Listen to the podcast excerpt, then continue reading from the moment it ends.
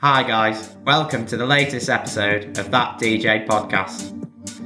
In this episode, I chat to Elijah and Grundy, real names Elliot and Jack, about their journeys as producers and DJs. They started out under the alias Bang Tidy, with their last track under that name landing them a Beatport Top 10 on DJ SKT's Stash Music label. They're now making strides as Elijah and Grundy with support from names such as Idris Elba, Riva Starr, Sonny Fodera, and Hannah Wants. Here is Elliot describing why they changed their name. So we um, we used to go by the name Bang Tidy ages ago. We, it was a I bit saw of a joke. that, yeah, I saw that. We started off kind of as a bit of a joke, like well, not like a bit of a joke, but we were messing about, and then we wrote a tune, um, "Freak," um, which sort of when it was like the top 50 selling tracks of like 2017 or something like that. It was mental. Like it got, it was like top 10 on Beatport, and we were just like up there with all these quite big artists. And we didn't even have like an avatar on Beatport or anything like that. And we just, you know, we were, we, we just, made the decision at that point to to go for something a bit more sophisticated. Do you know what I mean? To kind of fit with the the style of the music. Because at first it was like it was a lot more like bass house sort of thing, uh, which obviously comes with that sort of quirky names. Do you know what I mean? But we started to get like a bit deeper and like more um, sophisticated with the style of music that we were making. So we thought we'd change the name to sort of suit that. So Yeah, uh, yeah. you've obviously you've touched on it a little bit there, but do you want to kind of tell me how how you both got into music and how, how it all kind of started? Um, I'll start off like yeah, we we've always been into like um, I mean Leeds has got a massive club culture. Um, so like everything from we started going to like sub dub, which is in the West Indian uh, West Indian Centre in Chapeltown. So like it's a lot of dub and drum and bass and stuff like that. And that was like the only club that would let us in uh, when we were like 15, 16. So yeah, so we started off going there. Well, I did. You, you, you go sub dub as well? Yeah, of course. yeah, yeah. And we had a bit of a big crew of us, and we were just kind of ravers and going to like drum and bass nights, and then it kind of progressed on to being more house music. Um, we started off producing drum and bass and stuff, but I think as you get older, you get to a certain point, and you're like, I can't keep like It's too fast. yeah, I can't keep skanking out to like jump up wobblers. You know what I mean? Like after a while, you get tired. You need to you need to slow the tempo down, don't you? So yeah, and I guess it's just like a natural progression in it in your life. You start off and it's just like you. You just want everything. You know, short, sharp, and like in your face, like jump up drum and bass. But I guess as we've got older, it's like the sounds progressed. You know, more like um sophisticated and a little bit more classy. Yeah. So so how did it go from you you guys kind of going out clubbing and, and raving to it's kind of DJing yourselves and, and starting to make tracks? How did how did you make that that jump? Yeah, we've, we've Well, we've been we've been like producing since school and that. We actually had quite a good setup in school where uh, in music class there was like a few computers and what have you, and sort of showed you the basics. I think it was Reason back then. Um, I had Cubase and Right. thingy. So I mean, I remember learning on Reason and stuff like that, but always sort of had a bash at making tunes, but only really sort of took it seriously in like the past decade or so. Um, but yeah, I think you know it kind of goes hand in hand with clubbing, doesn't it? It's like you go out and you hear like different styles of music, and then you kind of incorporate that into your own productions. Um, and like Elliot said, you know, we've been doing. Uh, we started with drum and bass, and then just sort of evolved into house music. But it's it's always got that kind of early influence in the in the new stuff as well. Yeah, we get So- like to so- get a bit hip hop influence in there as well, like just sort of blending a few different genres, like a bit of garage, a bit of like um, you know, like yeah, like drum and bass sounds and stuff like that. So yeah, a bit bit of a mashup really. Just just with a four four beat, you can throw anything on it, can't you? Really. So like, that's that's the way we're taking it. So did it start? Did it start?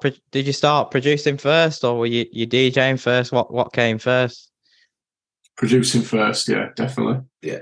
Um, only really sort of started to DJ to you know have a presence out there in public because like we've we produced for a long time before we really got got heavy on DJing, but I think that's kind of like a better way to go about it. Do you know what I mean? Like, um, if you learn like the ins, ins and outs, it not only makes you a better DJ, but it's also like it's easier than coming out the other way of being like a really top DJ than trying to produce stuff. You know, if you know uh, if you know how to produce before you start DJing, it, it kind of helps you formulate your sets and stuff like that. Do you know what I mean?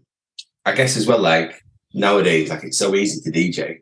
Like everyone can DJ, can't they? But unless you've got an original sound, which you know might be getting played from you know all around the world, like there's no way of.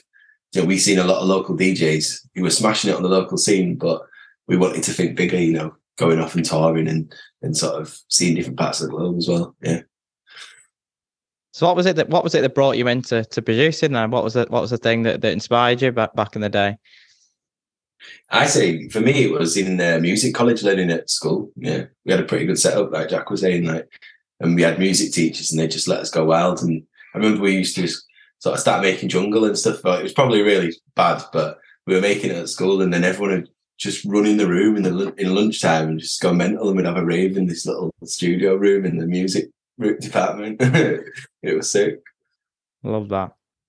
So from when you kind of started on started popping up on socials. I went through a few of your socials when you first started. It seemed to be as soon as you started posting stuff as Elijah and Grundy, you started getting quite a lot of success straight away. So, like Ghetto Fabulous, for example, was you got support from Green Velvet and DJ SKT straight off the straight off the mark. Was what what was that like to get support from from them two on that? Yeah, well, with SKT, we released the last release we did as Bang Tidy was Freak, um, and that was on SKT's label. And I think it was, you know, probably about a few years before we were really buzzing off SKT's sound, and then it kind of took like you know maybe a few years for us to sort of get noticed by him in a way, and then he signed us to his record label. So it was on Stashed, which is his record label, uh, and that was in the top ten uh, tech house um, you know, like the main chart. Um, so we got a bit of success from that, and then we did the name change. So we kind of, and that was on Stashed as well. So that was SKT's label.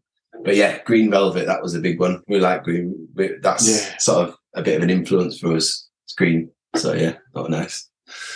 So was that kind of the biggest, the biggest thing that had happened in your, your careers up to up to that date? Would you say getting that kind of support, or or was the things that had gone before that to, well, to be fair, free got loads of support. Didn't we? got support of like Tube & Berger. Um, they played it at a festival in um, somewhere in America. I don't know where. And then uh, we have. I think a mad thing for us, like prior to that, was um, like Heavy Feet really getting behind us. Um, two boys that we know that kind of stepped in as like mentors in a way. Um, some of our early stuff was signed to a label called Night Shift Sound. Um, and we that, that, was getting played on radio. We got played on radio one, and we like used that. to listen to their music like when we were a lot younger, and just be like, "Whoa, you know, how they how they managed to produce this?" And they they sort of stepped in, and that that was a big time for us when we were like, you know, this is pretty amazing. They hooked with loads of people, like loads of contacts, like um, Anif Akinola, who's one half of um, Backyard Dog, which they're like old school, old school like rave artists, and um, he wrote, he co-wrote Key, Key is the Secret, and so we got that guy Anif vocaling on some of our tracks. Uh, we did an original, then we got Anif to vocal it, and then it got played on Radio One, and it kind of like snowballed from there, you know. So that was good. Yeah, and that was all linked up through these guys, Heavy Feet in uh, in Manchester. So that do they kind of sort out the Radio One plays, or was there anything that you guys did to to get that, and how did it come about, basically? Um, yeah, it was just good PR. So they they've got the links. Um, Mike, one of Heavy Feet, he's sort of quite linked up, and he's big on the kind of industry side of things. So I think there's, you know, some people try to do everything, which is, you know, we do we do try to do a bit of everything, but it's good to have like someone who knows about PR or to pay someone or, you know, for the label to pay someone. You sign to a good label, they're gonna they're gonna have a good PR campaign behind it and they're gonna push it to the right people and put it in the right hands, yeah. So obviously you've been you've been producing since you're you're in school. It's probably really difficult to say how much time you've time and effort you've put into getting to the first point where you were getting big support off DJs. But how if you if you can kind of try and summarize how how you've how much time and, and effort you put in to get to get to that point how would you kind of sum, sum that up E- easy over ten thousand hours. Yeah, you got you got to do your ten thousand hours and then and then some. I guess some people some people can get it quicker, and it depends on your life circumstances, doesn't it? Like I had it um, with my daughter's room. Now I had my daughter when I was twenty, so since then I've, I've always been a parent, you know. So like, and and Jack, we've both been working full time, so it's hard to like get the amount of hours in that we get on a roll, and then we start making some hits, you know. Yeah, so that's quite difficult. So I guess for you know, you could probably do it in five three to five years if you did it every single day, or at least if you're putting in like full time, like you'd be putting in 39 hours a week for a job or whatever. It takes a long Well, time. it's not to be deterred if you are, you know, full time employed or you have got other obligations. It's like as long as you're consistent with like your your practice, like if you can only put in two hours a week, as long as you keep doing that every week, then you're going to see progress. Do you know what I mean? Yeah. It's just consistency.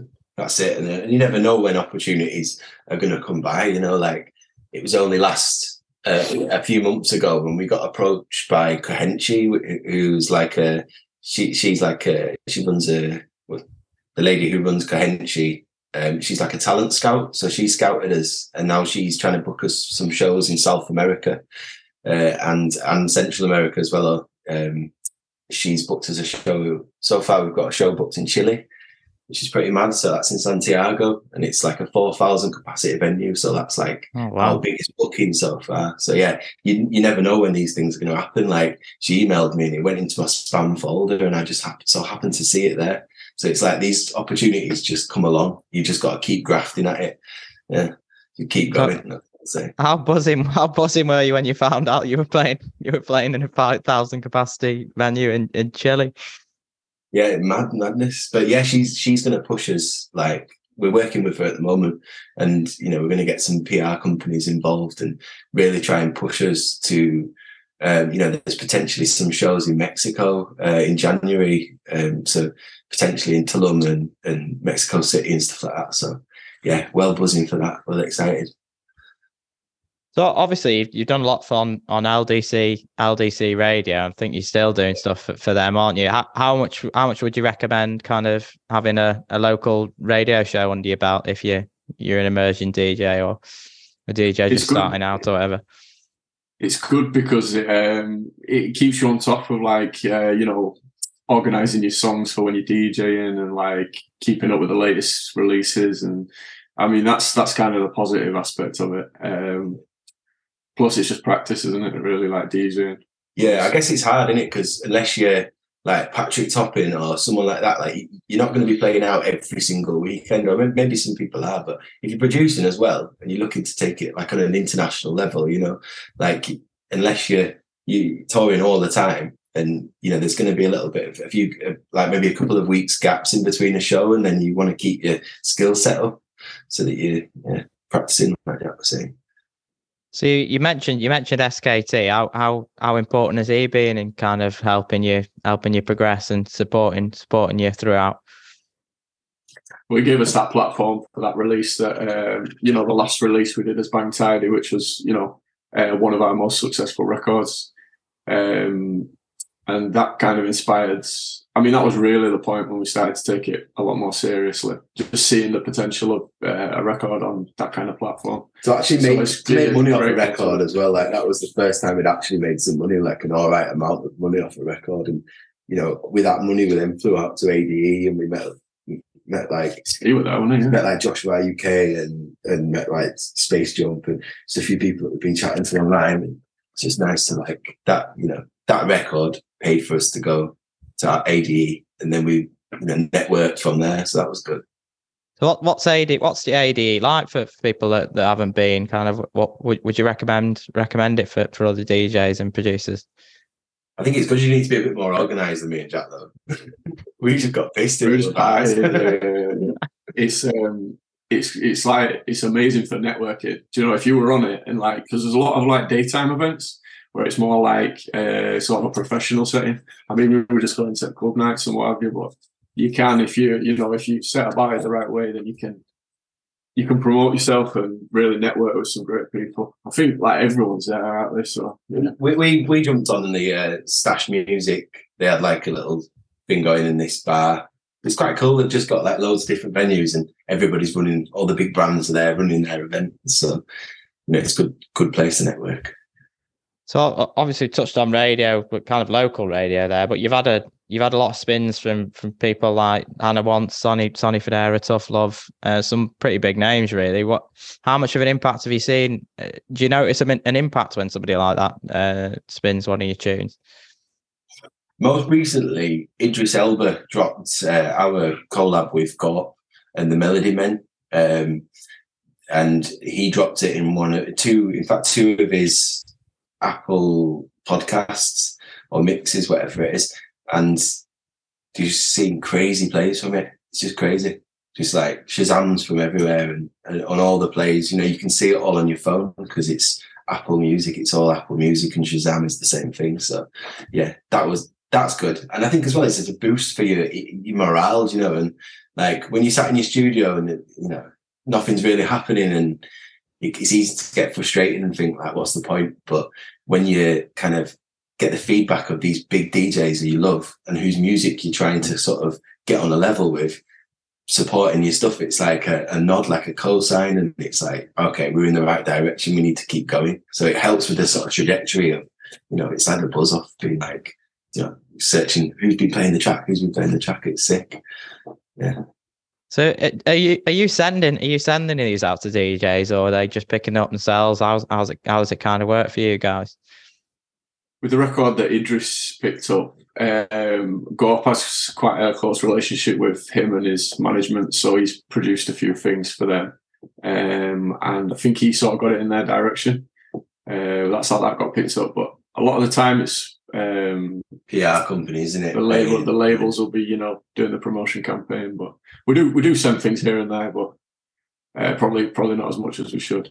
It's, it's good to be sending stuff to labels who have got a big promo pool because then they've got all the contacts of the DJs. You can literally get it in their, their hands. That's the best way you can get. You know, if some people have like five hundred, a list of five hundred DJs on there. So yeah, that's a good way. So, what's your strategy for sending out sending out tracks to to labels? Do, what, do you send out like a, a bunch of tracks, or do you send out one track? How because some people send like twenty five, some people just send one. How how do you guys approach it, and yeah, what do you think is the best way of doing it? I wouldn't suggest sending twenty five because these DJs, like especially like I don't know, Michael Bibi or whatever, like he's not going to sit there and listen to 25 of your tunes that are all like seven minutes long or six minutes long. It's just not going to happen. Do you know what I mean? Um, I would suggest, you know, if you've got, say, four tunes that are sounding really good, put your best one first. You know, maybe not even sending four tunes, send three tunes or two or one. Just get them interested and leave them wanting more rather than sending them too many and they're just like, fuck, overwhelmed, you know. If yeah. they like the sound of something and it's not like the right fit for them, then they'll say, "Well, have you got anything else?" Do you know what I mean? And then rather than sending twenty five or you know, we've just sent some off to Material series, Material, and they've you know Mihalis Safras's label, and we've had releases with him before, and we just had this tune that was sitting around, and it was actually the B side to a record we, originally in our heads, we had it as the B side to this record. So two tracks quite similar. And we sent them both to Snatch Records. And we didn't expect them to sign them because they're a fucking massive label. But they did. They took one of the tracks and that was Domino. But it left the other track. And we just remembered it about two weeks ago. We're like, fucking hell, we've still got this other track. Let's send this to material. And because we've got a good relationship with them, they were like, right, we're going to sign it. But we want one more. I said, we we haven't got one currently that we can send you and they, they just said, "Oh, we'll sign a contract, and then we'll secure the place." And then they just know that we're going to deliver them something good. So they, you know, they've got trust in us, which is nice. Yeah. I was going to come on to Snatch because I'm a big Riva Riva Starr fan, to be honest. So, what, what was what was that like for, for you guys to, to get that get, get that one over the line and, and get that one signed to Snatch? Yeah, sick man. I remember looking at the email when we were I was at work and they originally they were like, Oh, we want to take this track but they'd label they they said another track and it was like we were like that's not our track and and I'm thinking oh is this like a mistake if they accidentally emailed oh, and then they got back like oh no no it's the other track which was Domino. And I was like all right okay phew sick. Actually buzzy yeah. Yeah man. That was good. And that do you know what? That actually got picked up by Robag uh, in Berlin who is managed by Vivian from Cohenchi, which is the international booking agency. And it was Vivian who got in contact with us because she was on tour with Robag and he was playing our track Domino all around like South America and stuff. And she was touring with him and she heard it and she was like, What is this track? It keeps set like whenever he plays it, the crowd just goes wild. And then that's when she reached out to us and was like, I want to manage it. Oh, I want to be booking agent in for America. So I was like, Yeah, sick. yes, please. So, what are your what are your tips for for DJs or producers that that are just starting out? What what have you kind of learned over the years is is a good thing for people to do or a good thing them not I'd say do? a big a big thing, right, is people get hooked on hardware and having loads of gear and oh I can't produce this unless I've got this piece of hardware. I mean, as long as you've got a computer, you don't even have to have a keyboard. You could probably use your your mount, you know, your, your computer keyboard. Like it's all about what's up here. Do you know? That's what creates the track, not some hardware. Do you know what I mean? You just got to know it.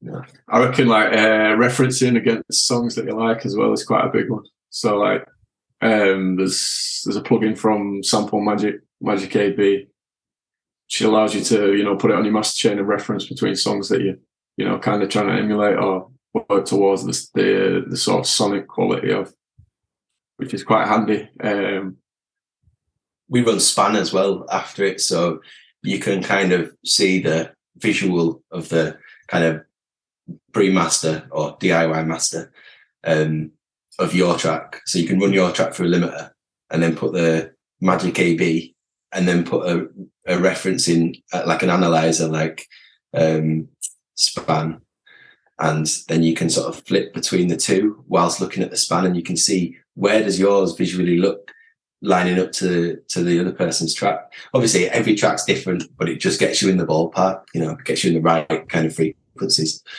Yeah. So when you when you first opening your DAW, I don't know what you use. Do you use Ableton these days, or what, do you still? Yeah, we, we when we're doing it together, we're using Ableton, but Jack uses Logic as well. uses use a combination of Logic and Yeah. Ableton. And, yeah. So when you when you first kind of opening it at the start of a start of a session, what what's what's kind of the first thing that you do to to get started? What's the just get a kick, good kick. And then, like, I mean, there's so many ways. There's no right or wrong. Do you know what I mean? It's like we we've got a bit of a formula, but we do stray from it. Um, it's usually be like kick and then bass. I'd say like just get a groove going with the kick and the bass because as long as you've got them solid, like whatever you put over the top, it's gonna sound it's gonna sound decent. So, and then just build up the drums from there, and then you know look for the vocal. But sometimes it's good to start with a vocal or an idea because you can often get to the point where you've got your beat there, and then you're just looking for vocals for hours. Do you know what I mean? Which is like a bit frustrating. Where sometimes we might hear like a sample somewhere, and then be like, "Oh, let's make a song using that," and then that kind of determines the key and determines, you know, the groove. So again, though, there's no. We often stray from that formula, so Yeah, you, there's no real, there's no real right or wrong. It's just just go with the flow. lots of trial and error. Like if a sound doesn't sound great, just take it out and try something else. You know, and, and- or, or if something sounds good in the right place, but it's not got quite the quite got the sonic quality. Like you can manipulate it using plugins and various effects to create something that's quite unique. So where where do you look? Where do you look for vocals? Do you, do you look for acapellas or what? How what what? Where do you look predominantly for vocals? It's like here, there, and everywhere. Really um, depends what we're doing. Like for example, our track Gucci. That was a vocal that I recorded. Um, we wrote and I wrote, and then got this last to sort of. It's not it's not sung. It's like spoken word. Um, and then we sort of revisited it a year later, and we were like, let's turn this into an Elijah Grundy track. Um, but you know, from original vocals, using our vocals, like I often do a lot from Dota Jack and Yeah. um, and then using little bits of old school. You can use them like text to speech things online. You can use like um you might find something in a film, you might find something in another song where there's like a talking section. even like field recordings and stuff like that, like YouTube, anything. Just as long as you're getting creative with it. like he's he should sound good, you know. So how, how do you guys approach approach social social media? What what's your kind of approach to that, or is it depend on what you're doing and that kind of thing? Yeah, I mainly do the social media for us. Um, I guess we probably should come up with a bit of a better strategy. It's hard because we're primarily DJs and producers rather than social media experts. So it's a bit of a, you know, if, if there's something that's we've got going on, like we're doing a night or we're playing at an event or anything like that, you know, we just post stuff like that. So it's, we don't do like blogging where it's like, oh, I'm going to show you what we're doing every day. Um, I guess that might change if we were on tour. A little bit more to report back. But, yeah. So do you do you guys do this kind of full time now, or do you have other jobs on the side? What's the what's the setup at the moment?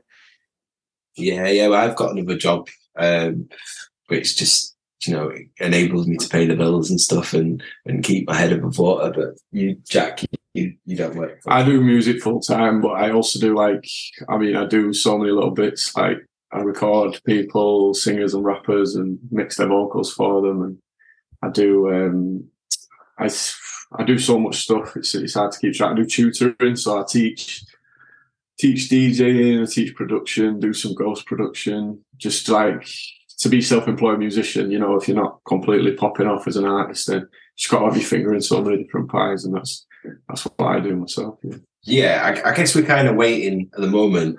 It's like we're we're you know coming up with a strategy so that we can the releases going forward have, have got a little bit more PR behind them. So, you know, not just not just going with any label, trying to make sure that the label are really going to offer us something as well as us offering them getting the royalties from our music, you know. Um, so hopefully, you know, over the next year or two, especially as we start going out to South America, you know, we're hoping that as we keep doing our releases, it's going to sort of be a snowball effect. So, um, you know, kind of holding out for that, hoping that I don't have to work my day job anymore soon. So, if there's is there anything that you, you haven't already said that, that you might be kind of useful for for up and coming DJs or producers, a, a bit of a bit of advice you've a bit of advice or something you've you've picked up, or what what would you say? I, you know what I'd say? I'd say like don't try copy everyone else. Like as much as you want to be in the same sort of ballpark, you don't want to just like try and emulate another artist. Like you're gonna get you're gonna get a lot further like coming with something unique, if that makes sense. Like I mean it's hard because a lot of it does sound quite similar, but you can always have that sort of edge. And I think that's gonna get you I mean this is my personal opinion, but I think you're gonna be sort of respected more for that. Um, as opposed to just trying to copy everyone else because there's a lot of that what goes on. I guess like I was saying earlier when this lady uh, Vivian who runs Kohenchi, which is the um, the, the the tour agency, she heard Domino and she said what brought her to it, what picked her ears up is that it was something totally unique from all the other tracks in the set. And like the crowd felt that, you know, so it's like if everything's the same, it's kind of like it's nice that something's a little bit different. Um, yeah, it's I guess it's like any kind of art, isn't it? It's it's it's got to be unique. It's got to be like unique to you. Um, if it's if it's unique to you, then you know generally there's someone out there who's going to like it as well. The last bit of advice I'd say is it's easy to sort of buzz off an idea when you're starting it, and then you kind of get sick of it after a while hearing it on a loop. So um, sketch out a rough draft and then upload it to SoundCloud as a private link, and then you can listen to it on different settings, such as in the car and on other speakers. Uh, and you can then write down anything you think needs changing and sort of coming back to the studio after resting your ears and then making the changes. It's a good way to sort of progress your track. And um, you can, so when you hear it on different speakers, each set of speaker reveals like a different kind of gap or, or problem in the mix that you can change. Thanks for listening to that DJ podcast with me, Jake Colley DJ, and the creator of Undiscovered Sounds, a platform for emerging electronic music artists. If you enjoyed this episode, please leave a rating and subscribe. Make, make, make,